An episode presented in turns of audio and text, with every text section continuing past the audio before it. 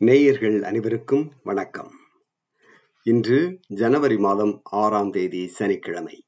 SBS Tamil ஒலிபரப்பு வழங்கும் இந்த வாரத்தின் முக்கிய செய்திகள். வாசிப்பவர் ரைசல்.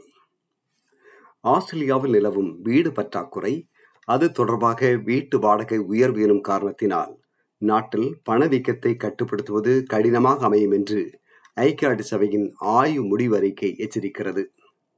நாட்டின் பணவீக்கம் ஆறு சதத்திலிருந்து செப்டம்பர் மாதம் வரை ஐந்து புள்ளி நான்கு சதமாக குறைந்திருப்பதாக கணக்கிடப்படுகிறது.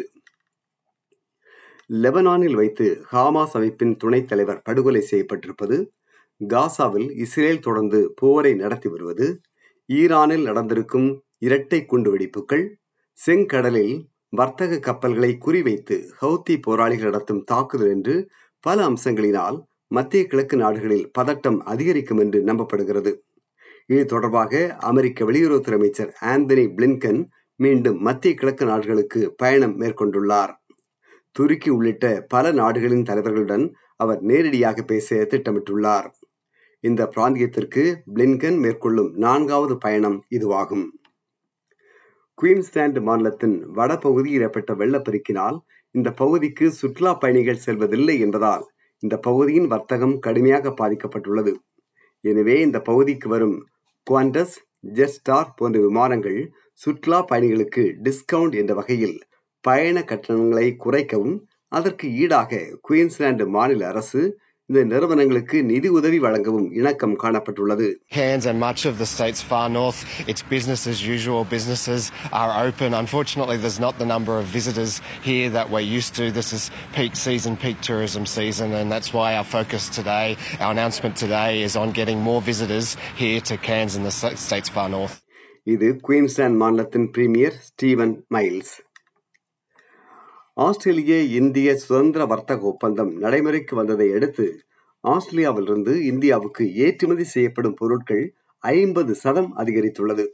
கடந்த ஆண்டு ஜனவரி மாதம் முதல் செப்டம்பர் மாதம் வரை சுமார் பதினைந்து புள்ளி இரண்டு பில்லியன் டாலர் அளவு வரி குறைப்பின் அடிப்படையிலான ஆஸ்திரேலிய பொருட்கள் இந்தியாவுக்கு ஏற்றுமதி செய்யப்பட்டுள்ளன.